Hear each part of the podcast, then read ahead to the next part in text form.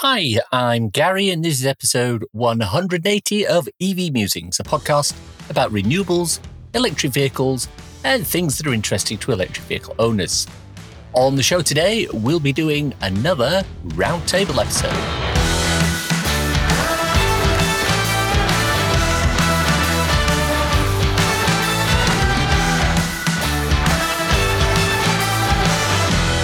This season of the podcast is sponsored by ZapMap, the free to download app that helps EV drivers search, plan, and pay for their charging. Before we start, I wanted to thank everyone for their support this season. We've had some great interviews with some fantastic guests and covered some wide ranging topics in the world of renewables, electric vehicles, and things that are interesting to electric vehicle owners. A quick shout out to the patrons who support the podcast through regular monthly donations. An end of season review episode is coming your way soon. Thanks also to ZapMap for their continued sponsorship of the show. Finally, a quick appeal. You've probably listened through to all the episodes this season. Perhaps you've enjoyed a few of them, maybe more than a few. You might have learned something, discovered something, or had some piece of information confirmed or denied in your head as a result. Well, I hope so. If you did, have you considered maybe supporting the podcast financially? You can become a patron and get special offers, extended episodes, and patron only shows. Or you can set up a regular donation on the ko-fi.com account, ko-fi.com. It all helps me to pay for hosting fees, editing, and bandwidth costs, and for my producer who's doing a great job making it all sound really great.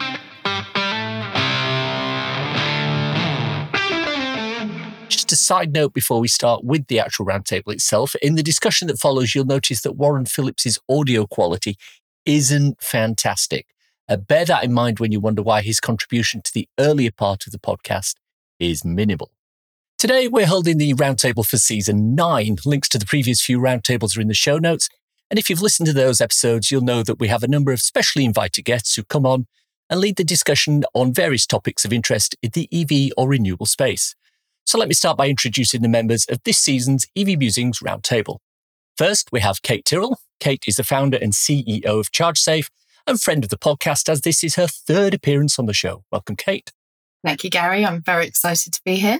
We're very excited to have you. Thank you. Uh, then we have Tor Harritshøj, the CEO and founder of Spirii. Tor was on the show earlier this season discussing Norway's EV transition and the lessons we can learn in the UK from that transition. Welcome, Tor. Thank you so much for having me. I'm looking forward. It should be a good discussion. Finally, we have Warren Philips. Warren's the chairman of the EVA England and lobbies on behalf of EV drivers at parliamentary level, amongst other things. Welcome, Warren. Afternoon, Gary. How are you? Ah, very well. Glad to have you on board. The format is quite simple. Each guest has a topic they'd like to present to the group. They frame the topic, open it to um, to the group to discuss, and once we've put the world to rights, we move on to the next topic. In previous roundtables, we've discussed home charging, Tesla opening their supercharger network to the rest of the world, throttling rapid chargers at peak times, secondhand EVs, and similar topics. And links to those earlier shows are in the notes. So, on the agenda this week are the following items the future of network consolidation and what changes we can expect over the next five years. Uh, how do we bring charging to the masses? And finally, why can't we pay for all charging with one card or app. So, first, I'd like to hand over to Kate. What are you discussing, Kate? So, my interesting topic today is to look at the future of consolidation, what changes we can expect over the next five years, and how we support a smooth customer journey through the transition. Okay, off you go. So, once upon a time, uh, back in the early noughties when um, nobody really had a, a, a, sufficient mobile device and they were just these big clunky brick type things. You may remember networks uh, such as BT. Uh, we had BT Cellnet. We had T-Mobile. We had Orange. Uh, we had Talk Talk. Um, am I throwing you back now? oh, it's all bringing back memories, definitely. Econet, yeah. So we had all of these uh, companies that kind of, you know, really leapt on this fun and exciting uh, new technology. And then within the space of really a decade or two at a push, most of them had ceased operations. They had sold out to bigger partners or they were completely dissolved. So we have what is essentially left is um, two of the largest networks, T-Mobile and Orange, joined forces to create what we now know as EE. We have three. We have Vodafone and we have O2. So we have four massive operators. And the reason why I name those and not others that you may be aware of is because they already own the other smaller brands, um, umbrella brands beneath those platforms, which you may not be aware of. So for the likes of uh, BT Mobile, owned by EE, Asda Mobile, owned by Vodafone, 1P Mobile, owned by EE. Uh, the list goes on and on. Uh, Tesco, owned by O2, etc., etc. So, my thought process behind this is that we're going to see those smaller, um, ambitious drivers of networks um, potentially fail um, at, at relatively reasonable hurdles. You know, there's a lot of competition in the market. It's a very expensive process to deliver electric vehicle charging infrastructure. Um, there's a lot of land being bought up or, or leased out, and those contracts will cease uh, to to um, you know they're going to run out at some point, and other people will come in and, and maybe be able to pay a little bit more money. So right now, as it stands, according to ZapMap, we have 106 networks across the UK. So it's a really, really similar situation to the mobile phone networks. I think we're going to end up with a big six. And a lot of these companies are going to end up selling off their assets. And we're going to see lots of mergers and acquisitions over the next five to 10 years. What do you think? Tor, what do you reckon? I share the same view for the future as you do, uh, for certain. Uh, I think it's a good thing in the beginning that you have a lot of sort of uh, players in the market who sort of try to bring these services to all the EV drivers out there, sort of to bring the solution. So that's a natural sort of phase that we are entering. As you described it, it's what many of the industries have gone through.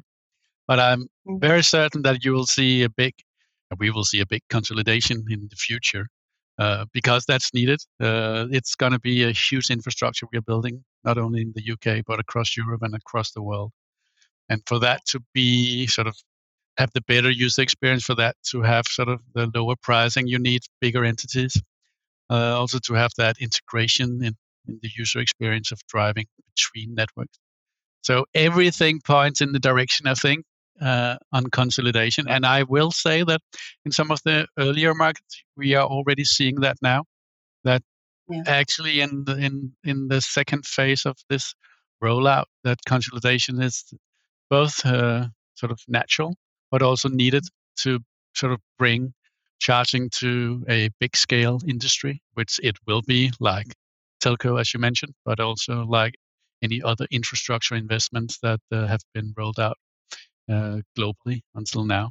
So I share the, your viewpoints, but of course there's pitfalls on going there, uh, and uh, who will win the market or who will serve the market in the future is still uh, to be shown. I think. Well, I think this is exactly it. So we've seen BP Pulse, you know, re-emerge as BP Pulse before, you know, they were um, a different brand. They've come in and they've acquired several uh, smaller networks. So you've got the likes of Charge Car and Polar um, that have been acquired onto that network. Some of it still remains um, with the previous branding on. Shell have come in, you know, they've purchased Ubitricity um, and, and some other smaller networks. And the danger in that. So it's great that they're coming in and they're giving this funding uh, to infrastructure that's so desperately needed. When we drive around the UK um, as charge safe inspectors, there are so many orphan sites that have previous branding on them that appear to be disconnected, missing plugs and cables, etc., but are still showing as active on mapping applications what is what is the concern here moving forward? How do we make sure that the charges are updated um, via an OCPI so that we know that it's an orphan site and it's currently redundant? Or how do we apply pressure to these larger network providers who are coming in and purchasing these assets and then not doing anything with them? And by the way, this is happening with more than just BP and Shell, but they are the two most obvious examples of um, of of abandoning uh, sites that I can think of right now. Well, I, w- I was just I'm going to use my uh, the phrase that that Kate knows I'm going to say now, which is Kate. He's going to play devil's advocate. Let me play devil's advocate, indeed. Um, one of the, whilst I agree that the consolidation is probably the way to go, and historically we we know that, as you said, with like the telecom telecom um, companies, that's how it works. But the downside to this is, as you reduce the amount of choice for the customers, you then increase the power of the charge point operators to mandate whatever prices they want. So, at what point do we hit that sort of tipping point where we say, right, we now have a small enough number of charge point operators to make sure that we're avoiding the issues that you've talked about, uh, Kate, with orphaned sites and orphaned um, equipment. But we've now moved into that point where they're just, to quote a phrase, too big to fail, and therefore they're they're dictating the the pricing strategy, and we're almost into a monopoly situation where it's not actually that good for the end consumer. What do we mm. think? I think that um, anybody new to driving an EV or or those who are you know understandably a little bit skeptical about transi- transitioning to an electric lifestyle could potentially see these orphan sites and that is their their one interaction with EVs and just see it and think, God, if that's you know what the infrastructure looks like, you can count me out. That that is a huge issue that we're looking at.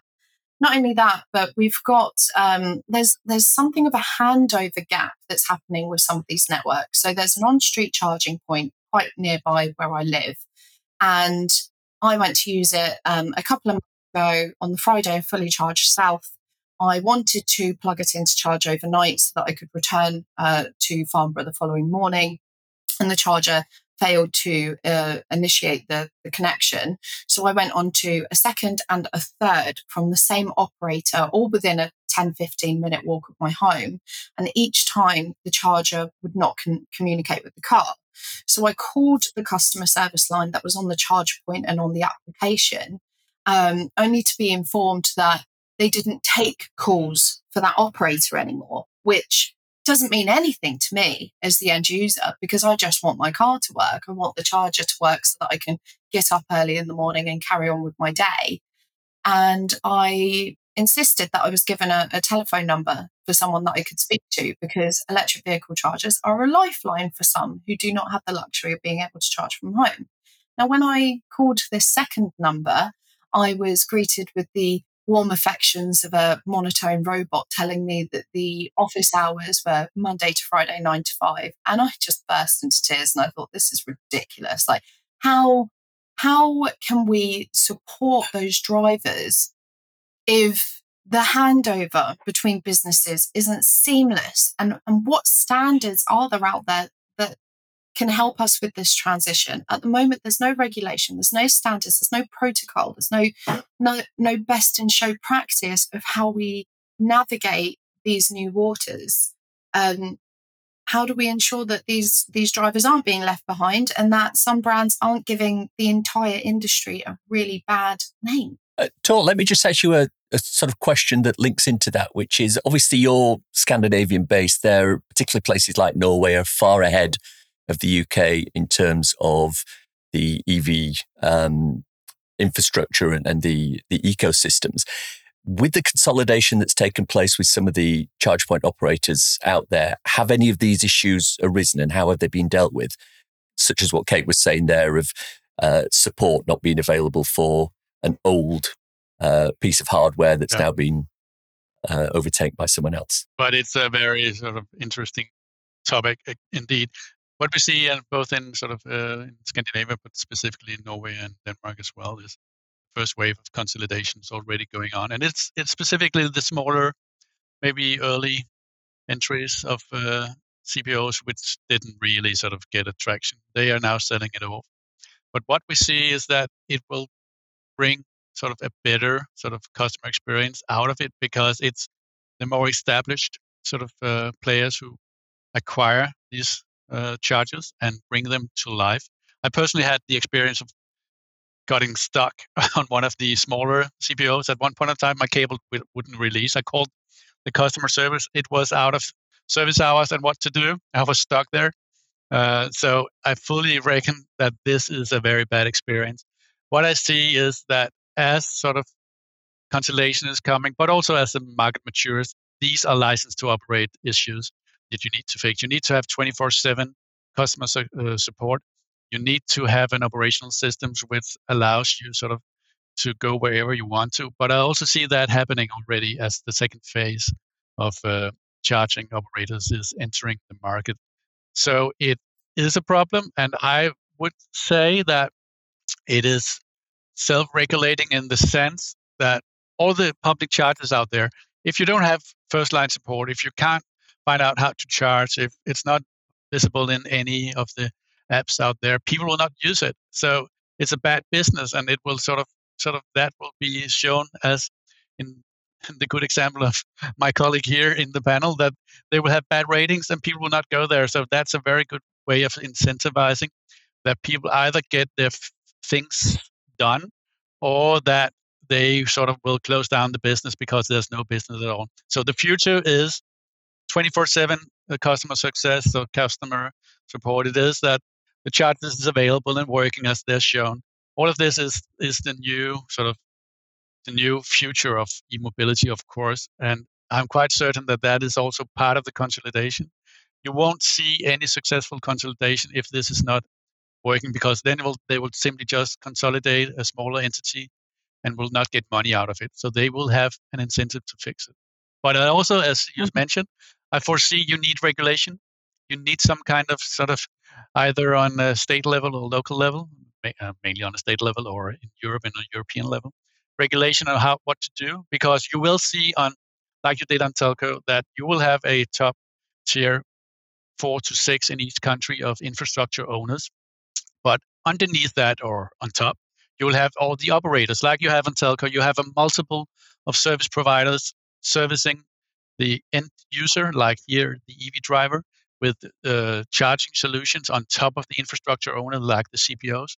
So you could actually have like four to six infrastructure owners owning this the charge point, but you will have a multiple like 10 to 50 of uh, charging operators on top of that servicing the end user, and there the EV driver will choose the sort of the uh, charging provider with the best solution, with the better pricing, like you see on telco. Uh, so I see it's it's two layered, but then you will have to have regulation on the ones who own the infrastructure because they will have to allow third parties to sort of access their infrastructure, like you see on telco, on any other important infrastructure which is out there. So it was also a comment on what you said before. Lovely. So are you saying that it should be the infrastructure owners who become responsible for a lack of customer service support or that, that smooth customer journey? Actually, we see that it's moving to the front end. So the charge point operator, which is sort of operating sort of the sort of the interface between the charger and the EV driver, they are the one having the first line support of the EV driver. And for them to have that successfully, of course, the backbone, which is the infrastructure owner, should have their call center for whatever is needed for the front end to solve any problems they can't fix. But that is already what's been going on in the more mature markets. You have the CPOs, which is somehow own the infrastructure, but they will have an operating interface which will service either the EV driver directly or all of the third parties, which is on top, sort of laying on top as a service provider with their own offering on top of the infrastructure. But when it comes to in sort of in the end, it is the in sort of the servicing of the EV driver 24/7, whatever is the problem of the which need to be serviced, and sort of the operational level of doing charging is now the important part. It's not just to put up a charger. It's not that is available in an app. It is actually that people can uh, access it, and when you have trouble, you can get help 24/7. And that is the main unique sort of uh, points where people sort of uh, are actually differentiated between what is a good service uh, charging provider and it's not. And this is the most this is the most important part of the EV charging at the moment, I think. Definitely. With with that, what I'm now wondering is should it be made something that's more mandatory that any charge point operator should have a backup solution, whether it's um, a contract with the likes of the EAA or the RAC or Edley's Charge Fairy. Um, I'm sure there are other new businesses coming up with with other solutions for remotely being able to charge a vehicle at short notice. But where we've got these you know dr- teams of drivers available across the country that should be um, delivering a roadside service to support anyone who's unable to get a charge from that particular unit. Should that then be something that all CPOs must be contracted into? I think it will come down to what is the need of the EV driver, because w- what we are servicing here is actually the availability of people of driving from point A to point B and charging along the way. So if there is a big need when the market matures for these kind of services, that should be either something which is out there in the market where people can sort of they can buy it as a separate service, or it should be mandatory for the ones servicing the backbone of infrastructure in itself. So it will depend on. I'm very much in favor of it's demand driven. So if it, this is a thing which is needed to provide sort of either sort of the comfort of the EV driver or is this a necessity for for the charging solution? It should be, but I don't see that in any of the more mature markets. These specific things you you see here, it's more like a measurement of correcting a pain which is right now. I don't see that pain specifically in or the mature market at the moment, uh, to be honest. Kate, a quick question, uh, sort of related to this, because I think we've had some great discussion so far. But my question to you would be at what point do you think we're going to start seeing some major consolidation like that? Are we still at the stage where there's going to be more new CPOs before they start consolidating? Or are we at the stage where the big guys are starting to look at the smaller ones and go, that's where we need to be heading quickly? I think it's a blend of both, to be honest, Gary, because what I'm noticing is when I go networking and I'm attending events, there's a lot more people kind of realizing that there's still skin in the game, as it were, um, and they're they're making investments. They're trying to get into the electric vehicle industry because it seems like a financially viable um, and sound investment. So there are now people that are coming into this space and trying to create businesses because they can see the pound signs, um, as it were, and all of the people who have been here, who are the pioneers, you know, the um, the Toddingtons of the world. You've got Ian Johnston with with Osprey, the ones that have come in because they're trying to do the right thing the right way from the very beginning, and they've invested so much money into this infrastructure on the blind belief that the EV revolution is going to happen. You know, they're the ones that, that are the good guys. And I think I'm hoping that they're the ones that are going to hold out um, and be able to acquire these smaller networks. However, I believe that there will be more networks registered between now and 2026. I think 2026 is going to be a major turning point. We're going to see, so back in 2020, when registrations for EVs really started to increase, um, a lot of them business fleets, you know, those cars are now falling onto the secondhand car markets. We're seeing a, a much more effective secondhand EV car market in 2023 the next round is going to be 2026. So I, I honestly believe 2026 is going to be the year for consolidation, for kicking out people who have just tried to throw money at a situation today, um, who aren't delivering excellent service, reliable, accessible, safe infrastructure.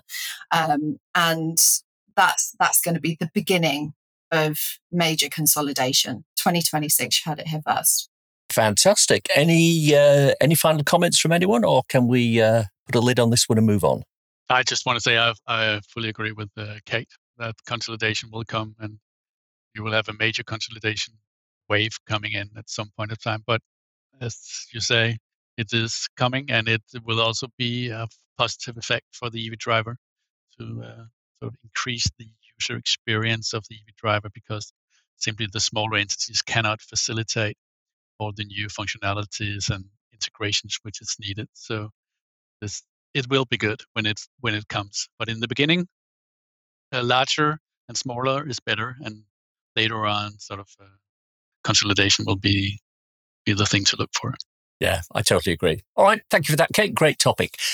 Tor, what do you want to talk about? I like to talk about uh, how do we bring charging to the masses, uh, and sort of the the argument for my sort of little talk here is the, that sort of uh, EV and EV driving for the sort of normal uh, person will not be successful or will not be of the same comfort as driving an old fossil fuel car until sort of we have uh, a large amount of uh, charging infrastructure out there. Uh, it is not a success until people sort of don't think about charging. Today, my parents still drive a fossil fuel car, but and they don't worry about when they can sort of uh, get petrol or diesel on the car. Today, if you buy an uh, or lease a EV, you still have a little anxiety in the in the stomach on how can I actually uh, get charging and will I need get the charging when I need it? Is will I get the charging for the right price? And getting charging to the masses is the most important part of sort of getting sort of this transition into the into full speed. And when I say that, uh, there's many dilemmas in it. It is how do we make uh, charging easy and seamless in the user experience? Uh, how do we actually facilitate that? Does it need uh, any new players coming into the market? Does it need regulation to make sure that people take this serious when they actually address functionalities to us to the EV driver? The other thing is, do we service uh, the different needs out there? Is there full attention on curbside uh, charging as public charging in general? Is on DC hubs, on charging at company sites, uh, charging in your own garage? How do we integrate this whole user experience to make sure that this seamless experience comes to life? And then, of course, uh, one of the license to operate thing is uh, the money for funding all of this. Charging to the masses will take a lot of money. Who is going to invest in all of this? Uh, is there a business case today, or do we need some kind of uh, more structured way of funding the charging for the masses in the future? So it brings a lot of things into the same melting pot of how we want to fix the problem of the future of uh, getting charging out there for all of us. Uh, so it, it's uh, it's a complicated issue, and I foresee that charging will come for the masses. But if we want to do it quicker rather than uh, too late, uh, we should think about this integrated solution as quickly as possible. So my question to Kate and you is: Do you where do you see sort of the need for for regulation or the or the state intervention in how we want to do this? What is the better way for them to to help, if, uh, as you see it? Amazing question. so everything that has really occurred in the UK to date has been very much the ground up, um, funded by private money um, and and some incredibly brave business people. I would love to see public funding come into it much more than it is now. Um, you know, we've been promised large pots of money for EV infrastructure that haven't been paid out, um, where there's been no real uh, meaningful commitments and plans laid out on how it's going to be spent. It's very much pie in the sky figures. You know, you can have X amount of money for for public charging, and we'll make sure that everything's green and and the the sky remains blue and everything's all lovely and clean air um, for the sake of political propaganda. And uh, I'm not I'm not into it. I want to see a pot of money being provided from the government, dished out equally uh, between local authorities because there's a lot of local authorities currently missing out on funding because they don't have the right staff in their uh, in their local councils to make applications. Um, I think it's very much a you know those who shout the loudest um, uh, get the funding, or those who can invest in writing applications for funding. They're being rewarded the funding. I mean, we've seen some fantastic work come out of Oxfordshire. Um, they've really been the the front runners on EV infrastructure. But what I really want to see is a bit more equality in the financing in terms of your street on street charging, so curbside charging, um, a really fantastic solution. There are some really affordable models out there um, that just aren't being reviewed by the local authorities in a fair and consistent way. I think some of the contracts are just being given to people they've previously worked for for ease of convenience. And there's not a really in depth understanding of just how much um, variety and, and, and, the different qualities that different uh, network providers can bring to this space. So I really feel like we now need to look at it from the top down, whereas up until now it's been from the ground up. So let's go into government, have these discussions. I know there's a lot of lobbying going on at the moment with the uh, REA, the Renewable Energy Association, uh, with the Electric Vehicle Association, and really just trying to have these conversations at that higher level. But then, how do we filter down that exact exact same consistency of communication into local authorities? And how do we ensure that every driver has a fair and consistent choice as to where they're going to charge? That's that's my two pence, Gary. Well, it's interesting because I'm looking at data that came out from um, forget what the exact source was, but there's there's this whole perception that one of the reasons we're not getting good EV uptake is that the infrastructure is not there. And to to a greater or lesser extent, I can kind of align with that. But the latest figures that come out indicate that uh, there is because of the huge increase in installations over the last 12 months, there's now one charge point for every 11 electric cars or one charge point for every three electric cars where there is no home charging. Now, you couple that with the other statistic that ZapMap came out with the other day, which is that uh, on average, your charging infrastructure is only being used for about 16% of the time. But do we know how many of those chargers actually work? Well, there are um, there's obviously questions in terms of the methodology to get that. I did chat with uh, Melanie to find out what it was, and she said if if a charger has had a somebody use it within the last 24 hours, it's deemed to have been working, and therefore the capacity is worked out based on that. So the I don't think it's as misleading or as as um, inconclusive as we may think. I think there's some fairly stout data uh, underneath that, but you know, I'm I'm trying to reconcile this whole thing of the charging's not there, it's no good with, well, hang on, we're up to, you know, one charger for every three electric cars that's only being used, uh, or that's, that's basically spending 86% of its time not being used. And how, how do we reconcile those two issues? I think one should take into account one thing is to measure how many pieces of hardware is out there per car. What Kate says is super important. Though, does they do they work? And is there a car there parked like all day, just charging uh, half an hour, and then it sort of is uh, blocking the charging for the rest of the day. So the mm-hmm. regulation on sort of making sure when you have public charging that there's some kind of regulation that or incentive that you, whenever you are done charging, you can sort of uh, liberate the charger and get the charger available for another one. So I, I think the number 11 or three per per uh, per car is is uh, viable numbers, but it's also how you use those and how you are they operational, are the pricing right, are the uh, availability there, even though the charger is there. All of this should be worked on, and that is for the local community in many cases to make sure. First of all, to make sure the parking at these public parking sites is limited in some kind of way that you have to charge whenever you're there, and you cannot park for 20 hours afterwards on the on that location if uh, you don't charge. The other thing is when you do public money for public charge points, whenever it's a private uh, entity putting it up, there should be regulation on uh, what is your pricing. Can you just take whatever pricing you want, uh, or is there regulation on the pricing you take? Is there a regulation on do you accept third-party roaming or not? Is it only your own card or your own app which is usable there? All of this should be as flexible and as broadly uh, supporting the user experience as as as you can. Because what we see in the mature market is in the beginning, people got money out of this sort of the, the local or the national entities or state for supporting the infrastructure, but they forgot to put requirements on it. So forgot to say that okay, when you get funded infrastructure, which is needed, I fully agree.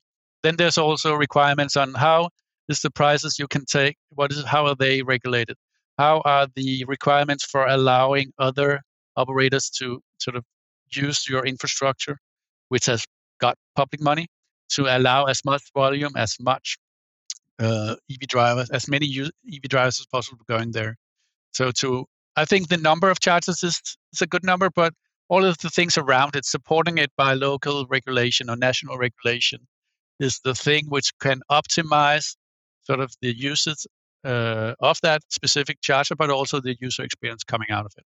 I think one thing that I often hear, uh, specifically in the UK, but I assume there's a similar figure for everyone else. We need whatever the figure is, 600,000 new public chargers to be able to support the move to uh, banning the sale of uh, fossil fuel vehicles in 2030.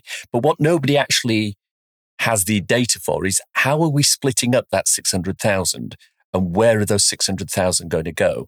And I think there's, there's a lot of work that needs to be done um, around that figure to get people comfortable with the fact that, yes, we may need 600,000, but is it going to be 500,000 destination charges and 100,000 uh, rapid and ultra rapid charges, or is it going to be 300,000 of each? I mean, I, I'm on record on this podcast as saying that destination charging, you know, AC charging is the secret sauce to EV adoption. If you can get the right number of seven or 11 kilowatt chargers in place in the right um, locations, the need to have a large number of rapid or ultra rapid charges reduces. What do we think about that? I think you're absolutely right. We had um, an office facility in Portsmouth, whereby they had six uh, seven kilowatt uh, charging bays, and they were packed every day. It was difficult to um, get a, a, space to charge the car, um, and they were limited to four hours use. And a security guard would rock around at about one o'clock in the afternoon, take a note of all the reg plates, and and notify uh, the receptionist if anybody had overstayed uh, their four hour block and they were extremely popular. And this is an office that has thousands of employees going into it every day from a, a collection of local businesses. So why not make the entire car park um, have an EV charger on it? And then it, when everybody gets to work, they can charge whilst they're at work and the car is stationary. And therefore, they won't be blocking the on street chargers when they get home. And people who may not have the facility to charge when they're at work are more likely to be able to use the on street chargers so that they can charge whilst they sleep. Um, yeah, I, I think there's a, an absolute use case for upping the destination charger numbers and slimming down the rapids, but the rapids are still very important for the likes of our team, for example. Um, they're out on the road driving all over the UK when they need to stop and charge they really only have an hour to do that because we're running a business and we can't afford to be sat there for four hours at a time. You know? Yeah, I agree with you, Kate. Your destination charging will be the backbone, and then you'll have the additional services from the uh, superchargers in the hubs when you sort of need a little fill up or you sort of didn't get the time to, charge during nighttime. So they are sort of uh, they are interrelated by sure. But I don't know, uh, just to comment on what you said before, it might be what you said, but just to stress that all the the company charge points out there, which is available for their own employees, which is super important for people going to work on an EV. Uh, they will also be part of the uh, infrastructure uh, network in the sense that outside the opening hours of the office, they, with the functionalities in the uh, sort of the platforms which is available in the market. The company can open those for the public in non-office hours and making them into an infrastructure which supports sort of the public charging networks in the local community. So the company can allow the uh, chargers to be open to public during uh, hours like from five in the evening until eight in the morning with the price they want to charge for that. And then in office hours, they are a closed universe only allowed for the employees, and that is easily sort of uh, operational by the platforms available, like the Spirii one, but there's others as well. So in that sense, you multiply the charges, which will sort of uh, carry the load of uh, the charging needs for the future. So all of these fleet charging or employee charging charges out there is part of the uh, solution for the future and part of the uh, destination charging, which can be used for servicing the market one shouldn't sort of forget that. Thank you, Tor. I do wholly actually believe as well that um, for the use of like commercial vehicles, they will need their own separate charging facility. And that's not to um, exclude them from being normal vehicles requiring a charge. I just think that they have extra needs that cannot currently be fulfilled by the usual public infrastructure setup. So I'm I'm really looking forward to and hope to see lots of fleet charging depot style solutions for light commercial vehicles and then the HGVs as they start to uh, come into circulation. Yeah, and the the uh, sort of the solution is ready, deployable already. So it's more like to get this knowledge out there that uh, you can actually make a business case out of your charger, even though you think it's only for your own use. You can like an Airbnb charger, like you did on apartments. You can make that available and earn money from it and supporting the community while doing it. So that is available. And then, of course, the whole build out of uh, superchargers or charging hubs. Uh, that is also a big wave coming now that you will have destination charging, but also the sort of accessibility of getting to a charger, which will allow you to charge just uh, fill up your battery for 15, 20 minutes and then go on. This is also a very hot thing in infrastructure funds. They gladly support this. Uh, if they are in the right location, uh, then these are very sort of uh, interesting sort of uh, investment objects for infrastructure funds at the moment because a lot of volume will come be carried through those uh, superchargers in the future. Right, cool. Are we uh, comfortable with that subject? Do we want to move on? Yeah, I am. Yeah. So, Warren, you're going to be talking about FUD and FUD busting, I believe. So, take it away. Oh, thanks, Gary. Um, so, as you know, we're a small organisation. Um, we have a very tight budget. We run um, on a shoestring. Um, and we fight at quite a high level. We're talking to parliamentarians doing various bits and pieces. But one of the questions I've been asked, and I wanted to put it to the panel, was uh, FUD, FUD fighting. Should an organisation like mine be devoting time to fighting FUD?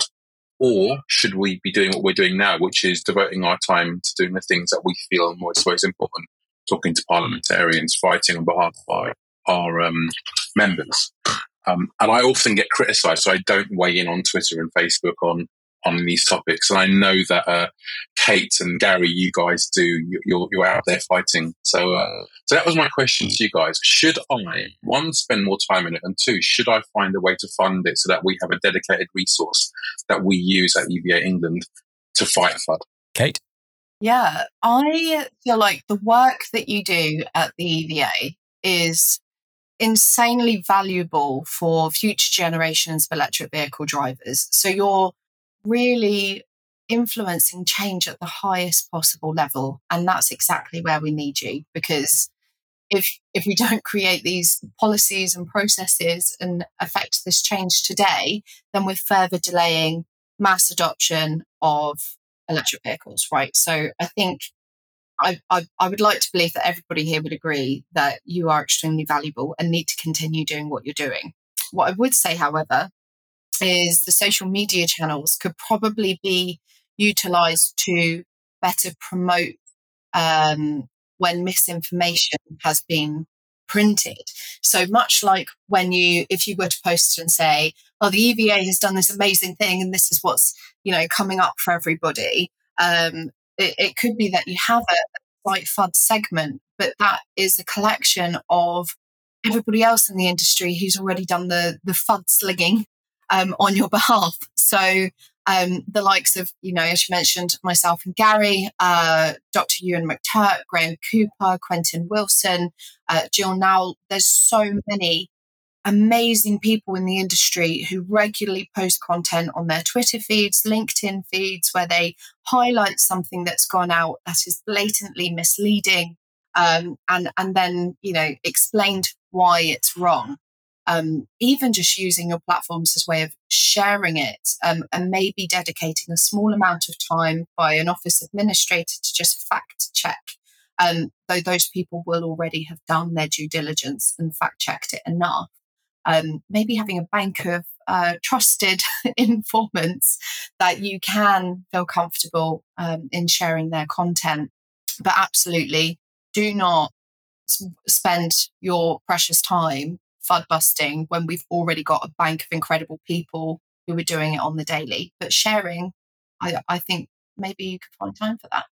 Tor, is, um, is this sort of anti EV rhetoric something that's uh, apparent in Scandinavia, in Norway, and places like that, or or has that?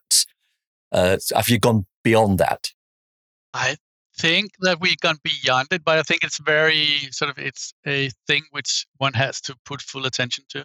So I think it's something which you need to address and you should put your efforts into. I fully find that in general, what Kate is saying that sort of the EVO associations on sort of bringing sort of a combined joint view from the driver's side to regulation, but also towards industry standards to all of this. It's it's a it's something that you need to have. It's something that you need. And the stronger this these organizations are, the stronger they can build themselves and position themselves towards sort of how is the market going to be built in the future. Not only in sort of the issues of problems right now, but how we want to facilitate EV driving in the future. That is super important to have that place. So it's not only the industry driving it; it, it could be a money thing then only, and that is not how we want to do it. So but the thing is, to to facilitate that, you need to have sometimes uh, what is the position you want to take, what is the angle you want to sort of address, and all of this is difficult the larger you grow, but it's not less important. Uh, so I think I support what what Kate says said in sort of in these views, but I also find that what you're doing is super important. This point of state the the market is. Warren, um, one of the things I'd like to see from the EVA, uh, and any of the EVAs, not just England, but uh, all the other ones that are around there, is a central point that because because let me see if I can formulate my thoughts on the fly here. As Kate said, there are lots of different people who have lots of different pieces of knowledge and information. I mean, if anybody comes to me and says, "Oh, batteries can't do this," the first thing I'm going to do is say, "Dr. Euan McTurk, tell me whether this is true or false," and Euan will always come up with the right answer for that. But what I would like to see is a central place where somebody can go and find all that information. Now, I don't mean the EVA England should be the place to create that, but if there's a central page or some something anywhere where you can go in and say, this has come up as FUD, click here and we'll take you to a reliable source that will tell you whether that's true or false. So maybe um, a repository of links to, to other FUD busting uh, individuals. What do we think about that? Yeah, definitely. Like, so that's a conversation I've actually had with Kate before um, and some other people around.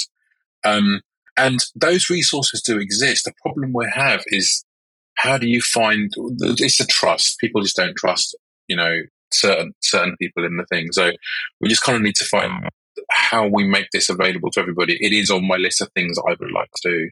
Um, I tweeted the other day. I think Robert Llewellyn tweeted something about you know, a well-funded or a modestly funded organization that could be like anti-FUD. Um, and I think I replied to his tweet with something like, if 20% or something like 10% of the people, maybe even 5% of people who have read this tweet joined EVA England, I could fully fund someone to do that, that job easily. It wouldn't even be an easy, it wouldn't even be a difficult decision for me to make. Um, uh, and, and weirdly, the backlash I got on it was just really strange. I thought I, I, thought people would really support it, but I got quite a lot of backlash from people saying, you know, why should why should someone be paid to do this when it's something that we all do? And it's like I know we all do this. It is something that we all do. But the, the fossil fuel lobby and the people lobbying and the people putting these stories into the press are super funded. I wouldn't say organized, but I would definitely say funded. They have money. They have the ability to go and throw tens or hundreds of thousands of pounds at these these things, these stories that we're starting to see in the papers. Um, so yeah, it was interesting to see how people will people reacted to my tweet. It's kind of why I wanted to bring up the conversation here. But thank you all for your for your comments. But uh, just Warren, just a question: What is the sort of most common things that you sort of come across at the moment? Oh, oh, we see them all, and I'm sure that I mean, to be honest, Gary and Gary and Kate are probably better positioned to answer that question because I try not to look because I'm so busy with other things that it's like getting sucked into a rabbit hole. What I do tend to do a lot of actually is point other people at it who I know will fight the fight because uh, my blood pressure can't take being on Twitter and Facebook that much. so, uh, so I tend to sit back and just let let the likes of Gary and Kate and Euan McTurk go in there with a with a decent bullets and and uh, take them out. And this is the thing, Warren makes a really good point about having someone dedicated full time to this as an issue. I think, um, you know, we're, we're all aware of one fantastic PR guy in the industry, Ben Kilby. He dedicates his whole day, every day, to fighting FUD and pushing um, good news stories in the direction of the media. He's got the contacts, he knows how to word things, he knows how to create a really nice um, hype around certain articles. So if you had a Ben on your team, Warren, it, you would be able to push out so much positive news, which would be fantastic. And I really don't see that as a bad thing for the EVA to fund. But like you say, it's finding that resource. Um, if you had 10% of Robert's, uh, Robert Llewellyn's following sign up as an EVA member, why shouldn't you be able to, to use that money to push positive PR? Um, exactly. If, yeah, if, if, if I if I had if I had the members for it, I would do it. We're, we're funded by members, but but only in a minor way. Most of our funding comes from grants we get to do very specific pieces of work, which is what we work on. Which is why we don't do the press and the and the the, the sort of um, outreach stuff that we really should be doing because we just don't have time. You know, it's not fun. It's not what's giving us money at the moment. If we got to the point where we had, you know, tens of thousands of members, it would be a no brainer. I could do this stuff it, you know, it, it, would just be a simple decision to make. Right, this will fund. This is self-sustaining. We can do this stuff. We can do it. And I'm guessing it would be uh, slightly unethical to accept um, donations from businesses on behalf of hiring this person for fear of potential conflict of interest. That's my thing, right? So I won't take money from anybody. The money comes either through very specific grants that we apply for to do specific pieces of work, or it comes directly from membership. And we're looking to do some deals, maybe with some some companies to try and do some sort of, um, you know, they they can they can in essence buy membership at a discount rate for their drivers. So a leasing company, for instance, might be able to buy a discount membership for you know their their hundred thousand drivers. It's it's those kind of things we would be willing to do, but then it, again, it'd be the individual members that would be the members, not the actual company behind it. Um, but ethically and morally, it puts me in a better standing when I'm talking in Parliament to be saying we're independent, we represent drivers, we don't represent big companies. We are we're not taking money from people in that way. We we the independence piece is very important, and the voluntary piece is very very important for me. I I, I personally all the work I do for EVA England for EV drivers and for renewables and sustainability is all from my own back. I have a day job that I just left to jump onto this podcast, but I, I, have a day job that I can do this and I can get support in Parliament and support uh, in government where other people can't because they are taking they're, they're vested they're in they have interest in the industry that I don't have. And I think the answer to the question that Tor answered as to which is the most common piece of FUD is well, it depends on what day of the week you're talking about because sometimes it's the the kids uh, digging up the cobalt in the uh, Congo. Sometimes it's the weight of the vehicles.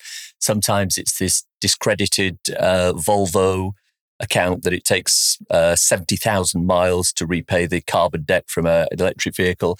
And it just depends on what the agenda is that the specific individual is trying to push forward as to which amount of FUD or what, what particular piece of FUD they, uh, they like to use. So it does depend. I think as well, like over um, the COVID and lockdowns and everything, everybody is so much more savvy to the sources of in, of information now, and we all follow the money trail to find out exactly where it's come from and if it is a paid for piece or, or if it's been written by a journalist who has certain undeclared interests. So that independence is super important and not something that should be compromised. Warren, anything else to say? No, I think I think that's me covered. Thank you very much. Thanks, everyone. You're more than welcome. My turn. Now, my topic is well, an interest. Well, I think it's an interesting one. Uh, roaming. Now, it seems like every other week we get one of the following things occurring when it comes to paying for charging.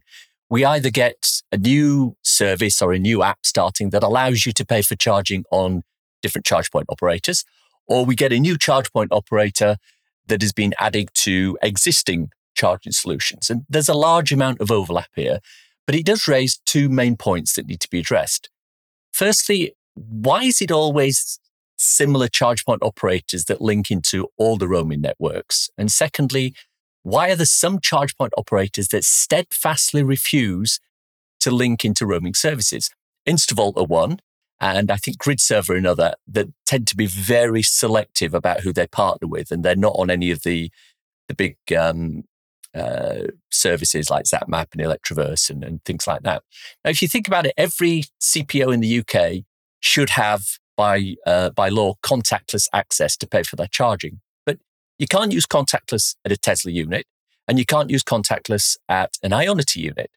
Both of these are app only for all EVs. Although, of course, for Teslas, it, if you're on the supercharger network, it's actually plug and charge. Other networks such as PodPoint work mostly on the plug in and go, but claim your charge within 15 minutes on the app solution, which is both a bit of a pain in the neck and it's open to abuse. I know of quite a few taxi drivers who use the 15 minutes free charge, unplug and charge back in to get another free 15 minutes while they're waiting. And of course, the new standards for charging infrastructure only mandate contactless on units that are more powerful than seven kilowatt charging, which cuts out most of the destination charges in the country. Now, I was in, in, much the same way as Warren. I was in Paris over the weekend and I was able in Europe to use a single roaming solution for all my charging over there because the roaming situation is more open and accepted there. No messing around with apps or contactless, just flash my RFID card and go. Work to every unit I tried across several different operators. So my question to the panel is this. Why don't all roaming apps have access to all charge point operators? And Tor, because of your background and your situation. Can you start with this one for me, please? I fully sort of follow your track on every charges should be available for roaming, first of all. And I see that the majority of charges, mainly on mainland Europe, is following that sort of uh, track. And the reason they do it is that actually now that just attracts more volume to their charger and thereby more volume to their uh, investment. I do see that some charge point operators or some infrastructure owners haven't seen that sort of the, the light in, in doing that. So they still believe that a way to sort of getting their business case to stick together is just to allow their own universe, to allow only customers using their own charge card or their own app. Uh, but that is only viable for either a a charge point operator who has market control. So they actually have like 30, 40, 50% of, of charges there because then they can sort of sort of stick their business case together by only allowing this membership club of doing it. Uh, but I fully, as I said in an earlier topic, if you have a public charger and you have been allowed to put up a charger in the public, there should be regulations stating you should open that charger to the public in the sense that there should uh, be roaming available. And then about the contactless uh, sort of charging, uh, you can have contactless charging by credit card or by an app. In in principle, they are both uh, contactless uh, charging. Uh, you have, the app, you only have sort of the charge your credit card in the app. I fully support it. Then there is difficulties in that it's actually a bit on the technical side. It's a bit problematic for some of the smaller CPOs to actually to do roaming because you need people to to do it either for you or uh, internally or outsource. So it takes money to do it, but it's the future. So people who still believe that they can have a business case with like one or even a thousand charges, which is not on roaming, they are not going to survive. So you need to open up both for their own sake, but also for the EV driver who will, like you said, doing in Paris, you you don't want to use ten different apps or 10 different charge cards or whatever uh, in going around in the city or uh, on your holiday. You only need one. That is the future. Warren? Uh, so a couple of years ago, when we first founded, we we did a survey of EV drivers, got some massive responses, and we used that to push into the um, consumer experience work that they were doing. And it's a big piece of work we've been doing and working on for nearly three years now. I think it is. Um, and it came up with some interesting things. Drivers, drivers got the ability to use one app or RFID RFID card across all charge points, regarded as a charge point network. So that's roaming. Uh, they wanted to do them in the easiest possible way. Um, and some quick figures 87% of drivers would embrace the ability to use one smartphone app across all public charge point networks. 71% would welcome the ability to use one RFID card, and 41% would like the ability to use a QR code at public transport. Now, um, we've done some of work on this, and and you know it, it's huge. Um, the, the, the conversations we have with government is that they don't really want to mandate roaming because it's pushing their agenda onto um, onto the CPOs. But as far as I can see, we should be pushing for this. We should make it should, should be something that we do. Um, and another quick point there, and it, so as of well, when it goes live, which I'm hoping will be very soon, um, it will be mandated that everything above eight kilowatts will be um, contactless. So there'll be a contactless reader on every every charger above eight kilowatts. Now, I know you mentioned why why not under seven kilowatts, and there's a few reasons for it. You know, we speak to people in the industry. Uh, the cost of it is one. Um, the, the cost of it is one where you uh, the, the, the cost of having one of those those contact points on every single charger can be prohibitive if you've got lots and lots of seven kilowatt chargers. Um, the other thing to note actually is is that if you do if you mandate contactless charging, you kind of take away some of the other cool things you can do with chargers.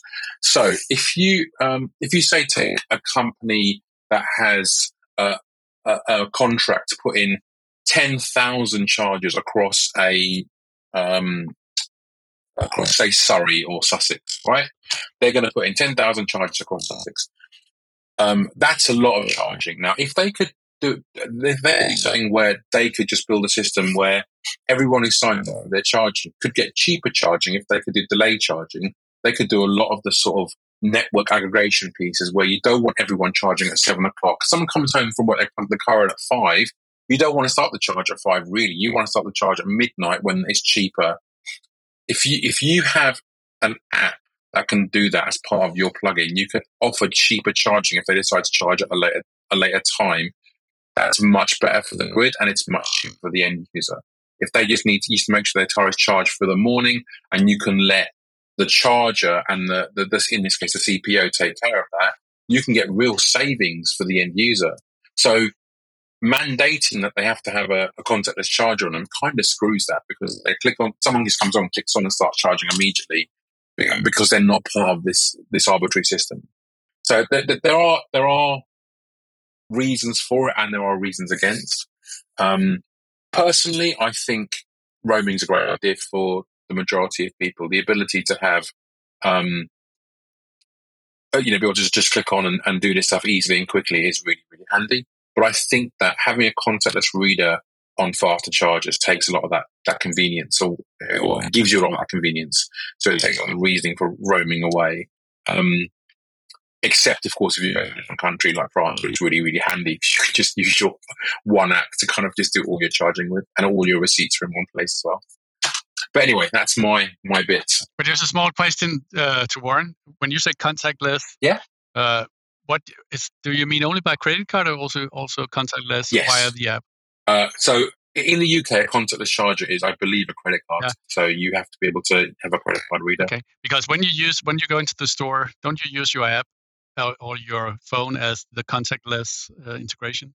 You don't use the card anymore. Do in many cases. Yeah, but that still that still reads as a standard reader. So yeah, yeah. so like like I don't want to be opening up like my X app. So you like I, I was I was like I, there's lots of them. I go to Ionity, I have to use Ionity app yeah. to use Ionity, right? Mm. But I've got you know there's there are cards that will work with it. Mm. But I, I really just want to be able to go up there with my credit card or my Apple Pay or my Google Pay and just go click and away we go. Mm. Right? That's really what I want to do. Um, of course, giving um, your customers an advantage or a discount because they're a customer or something, I completely understand that encourages people to download your app and do your bits or go onto roaming. But the idea for me is literally if you just run up, walk up to your to charge it, you plug your car in and you tap the, the thing and it will pay. That's kind of all I want. I do like the Fastned idea. I, I just set up for that as well. So auto charge and the same as Tesla. You, you plug it, it reads the MAC address on the CCS and it knows you are because you've got an account and that charges automatically. That I think will be a big a big one when people realise how cool that is and how easy that is. Yeah. Um, but for me, it's just if I want a credit card reader, right? Whether it's Apple Pay, Google Pay, or a normal credit card, I just want a credit card reader just as a default baseline. That's where I want to be. Now, Kate, I think you're going to come in and play devil's advocate on this one, aren't you? oh, how the turntables. I am going to play devil's advocate. I don't like roaming. Um, as an EV driver, and I'm strictly putting my charge safe hat down for a second. As someone who started driving an electric vehicle in September, September 2020, so still just under three years. And I'm, I'm pretty sure I could bet that I'm the youngest EV driver in terms of years served in an EV. Uh, I don't, I didn't even know what RFID meant when I first jumped in the car and, and hopped along my merry journey, which resulted in ugly crying at a charge point on the motorway. I didn't understand what RFID meant.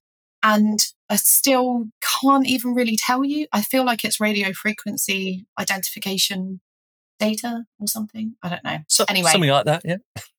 If, that's just me, right, this is going to be a, a mass thing because there are many, many people out there who are not as technically excellent as the people on this panel who are used to paying for their fuel with their card, who are used to the simplicity of rocking up, pumping or plugging in, uh, paying with their card, grabbing a receipt where they can and leaving. And I feel like roaming overcomplicates that to the point that we now have several different roaming solutions, several different cards with contracts with several different operators, and it's already becoming too complicated.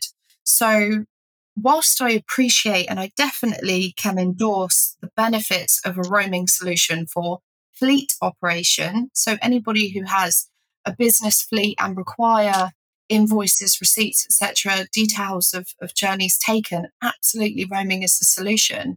But when we're looking at getting EVs to the masses, absolutely not. I need a contactless uh, debit or credit card solution. As Warren says, I'd love to be able to use my Apple Pay. I don't really like taking my cards out in public anymore, and certainly not late at night in a in a car park when I'm on my own. If I could have less assets on me, um, as little assets on me as possible when I have to get out of my vehicle and plug in and charge, even better. Which is why I, I love that Fastned have the a similar system to Tesla. But let's be real. Um, when we go and charge our car, the quickest, simplest solution is to just tap and, and you're done. The other element that we've not really touched upon is competition. So there are operators out there that charge a pound for a pre authorization, which I love. And then there are operators out there who reckon you've got £45 spare in your bank account and if you don't have £45 spare for the pre-auth, you, you won't get to charge. So for me, the people who charge the pound or the lesser amount will probably get my favour when it comes to picking um, where I'm going to charge over the £45 pre authorization, which is frankly ridiculous. Another topic altogether and something I would love to see a solution and regulation brought in for.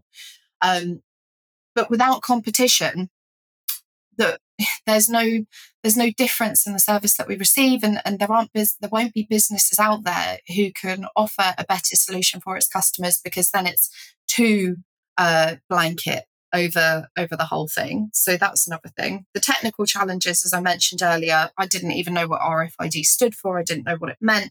I had to google it. Um, a lot of other people will not be um, that technical. And and it's just not inclusive language to be using on a charge point. Um, I beg, please go out, find five people on the street today and ask them if they know what an RFID card is and what it stands for and what its use purpose is, and they will probably shake their head um, and say, "I've got, I've got absolutely no idea." So domestic use is kind of like the whole hydro thing for for domestic not not really um, a solution but in large business cases, yeah, I, I can see how that works. I think there's a couple of things I want to sort of throw out here. Um, when I'm talking about roaming, I'm not necessarily talking about RFID cards. Okay. I'm talking about a non contactless solution that could be used anywhere. Now, one of the bugbears of mine is that there are so many different roaming solutions, and some of them uh, access these particular CPOs and some of them access those ones. Some of them are app based, some of them are card based. I don't care whether it's an app or a card, and I don't care how many they are. My my contention is that regardless of which one it is, I should be able to pick either an app or an RFID card, and I should be able to use that on every charge point operator. Because at the end of the day, it's no different to using uh, Apple Pay or Google Pay or a contactless card. It's one way of paying at all charge point operators. So yeah, I can understand that there's an issue with, well, what exactly is an RFID and what does it mean? But if, if you position it as a case of saying you currently have, you know, a Lloyd's bank debit or credit card and you can pay with that, or we give you an extra card, which looks the same, works the same, and that could be used in a similar way. But with using a roaming card, you can then take advantage of some of the things that Warren was talking about with uh, time of day charging, changing the tariffs, you know, all, all the good stuff, the, uh, the invoicing if it's a fleet operation. So I, I don't want people to get confused with the fact that I'm, I'm thinking there should only be one RFID card and everybody should have it and it should work everywhere. No, there should only be one. You can pick whichever roaming solution you want, but it should work everywhere. Does that make With sense? That, from a that, thank you for clarifying that, Gary. With that, then are we a commercial challenge in that um, these these roaming solutions are we billed at the point of the charge or is that then billed as a monthly invoice type scenario? And if it is the latter could that then put the provider at risk of having to chase for a ton of debt when those payments don't succeed? And if it is the former do we have to load these cards in order to pay for what we predict will be our, our monthly usage? Well, I think the answer to that depends on what solution you're looking for. There are some roaming solutions at the moment where you put a payment card into the solution and uh, the supplier or the provider gets paid instantaneously. There are some where you have to preload money into the solution. And once that's done, you have to preload uh, more, otherwise you can't charge. And there are some where it gets put onto a monthly bill and gets sent out uh, to be paid for at the end of the month. So that's what I mean about you can choose which solution you want, but whichever solution you want has to work everywhere. I think all of the solutions we're talking about now is available across markets at the moment. I fully agree that there's different ways of sort of describing what is roaming. For me, it's sort of the availability for people to access a charger no matter how they want to access it and sort of the apps out there is sort of at the moment the only way where you can actually see what the price is. So you get the information on the price while you're charging. You can decide on charge on, on what kind of uh, payment method you want to use: Apple Pay, Google Pay, your credit card, or your other credit card, or your uh, company credit card if that's if you're driving in a company. All of this put it in. So if you want your your physical card, RFID card to put into the app, it's there. So you don't need to take out any cards while you're at the charging point, only push a button. But you know the price before you're charging. You can reserve when you want to charge. You can sort of uh, do it. You only start on, t- do not start until nine in the evening. All of this is availability via one app, and you can choose among a variety of apps. And that's for me roaming. That is roaming that you can access all of these functionalities all of the monitoring and what you pay and how you pay. And that is much better via an app, in my point of view, than just a credit card where you have no information at all uh, beforehand. Uh, but that is for me contentless, and that is for me roaming, and that is for me a necessity for the future for the EV driver to have the best experience and the full uh, functionalities which will come and is already there. All of these are already there across markets. Uh, so I fully I'm a full ambassador of getting these ones out there to the knowledge of the market because they are available. Any final comments on this? Yeah, I just want to say, Gary, one last thing. You were talking about why aren't all networks opened up to all roaming providers? Um, it's a lot of work to open yourself up to a roaming provider. You have to do the integration piece in the background, and that does take a lot to do. Um, and if you look at networks, um, if we say something like GridServe, um, they have a lot of different hardware um, across their network where you've got very particular hardware that they installed obviously at their um, at their hubs, and then you've got other hardware that's at with service stations, and you've got all the bits and pieces, and that integration piece behind the scenes is huge. Um, and then you've got adding to that, having someone else be able to click in and do something with it, or having multiple partners be able to do that as well.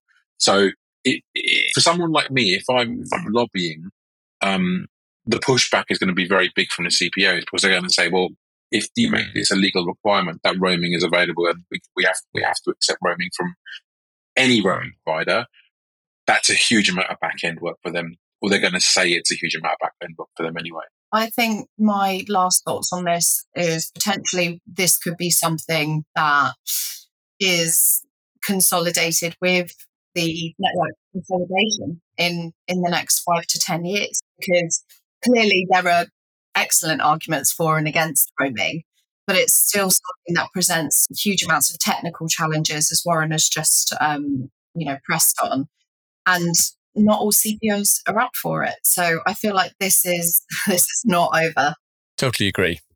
I want 99% reliability first. yes yes I do You, you won't hear anybody uh, arguing against that one, Warren, at all.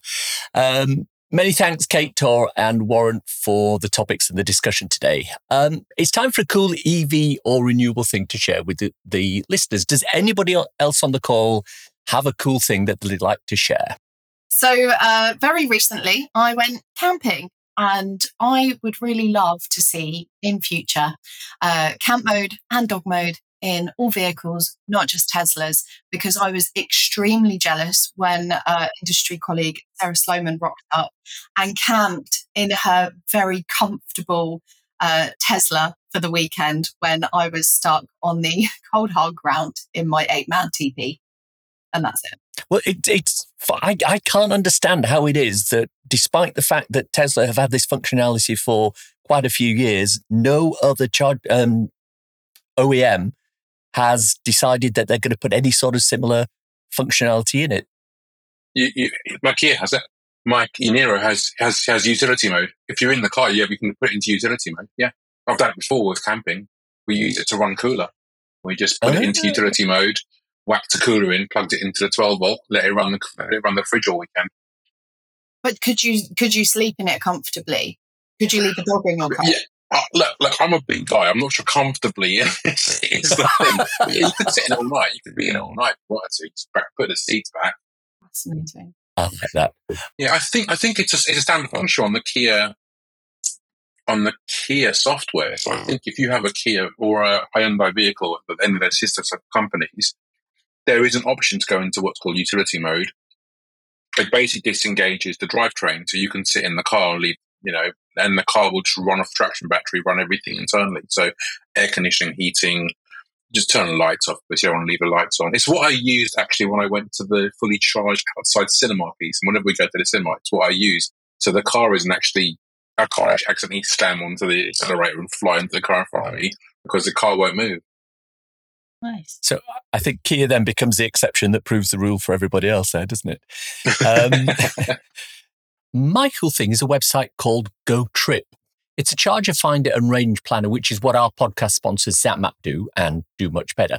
But it has one nifty feature which will be really useful for persuading hesitant people into an electric vehicle. It has a function where you tell it what car you're driving, and it will then show you the actual distance that car can drive from a given point in a display called a spider chart. It's not a, a pure circle like a lot of range calculators. It takes into account road types, speed limits, and elevation change. And now I tried it with my ID3 and it's pretty accurate. If your car doesn't quite match the specs, uh, you can enter your own range calculations and it will rework the spider graph to show the revised distances. It also has options for winter and summer driving and round trip calculations, i.e., how far can you drive and still make it home on a single charge. I quite like that. Uh, Warren, anything as a cool thing from you? So my cool thing, well, uh, Kate, Gary, and myself were on an EV rally this weekend, going from uh, London to Brighton and then on to Paris. Um, but I'm going to talk about a different rally, something called the Layer Marney Cup, which is on the 13th of August, 2023. Um, it's an event that was originally held in 1914, so it's the 109th anniversary of this event, and it's a fuel efficiency rally, and it's uh, the you score by ton as well, so it doesn't it on levels the field a bit with heavier cars against lighter cars. Um, it, this year, it's an efficiency rally running from Tilbury Fort to Layer Marney Tower in, in Essex. Uh, there's a bunch of classes for cars pre 1925 and then a whole bunch of split classes. They have a post 2015 class, they have a hybrid class. And then since 2021, they've been doing a full EV class. Now, I, I ran it in 2021 when they first did the EV class. It was won by some friends of mine, Andrew and Adele, in their Tesla Model 3 long range. Uh, last year, it was won by the legend that is Kevin Booker in the Mustang Mach-E. And so this is the third year of the EV class running, and uh, I should be going along to have a go. And I highly recommend it. It's lovely. It's a day with lots of people who are car enthusiasts enjoying their day. It's a jaunt around the countryside very gently. There's a picnic lunch at Stately Home, and then you finish at Layer Marney for a spot of tea. Um, generally or genuinely a lovely, lovely day. So uh, that's my cool thing. And maybe some of your listeners and maybe you, Gary, come along and enjoy the day with us. Thanks again to Kate, Warren, and Tor for their time. Let me know either on social media or email what you thought of the discussion. The EV Musings podcast is sponsored by ZapMap, the go to app for EV drivers in the UK, which helps EV drivers search, plan, and pay for their charging. ZapMap is free to download and use with subscription plans for enhanced features such as using ZapMap in car, on CarPlay, or Android Auto.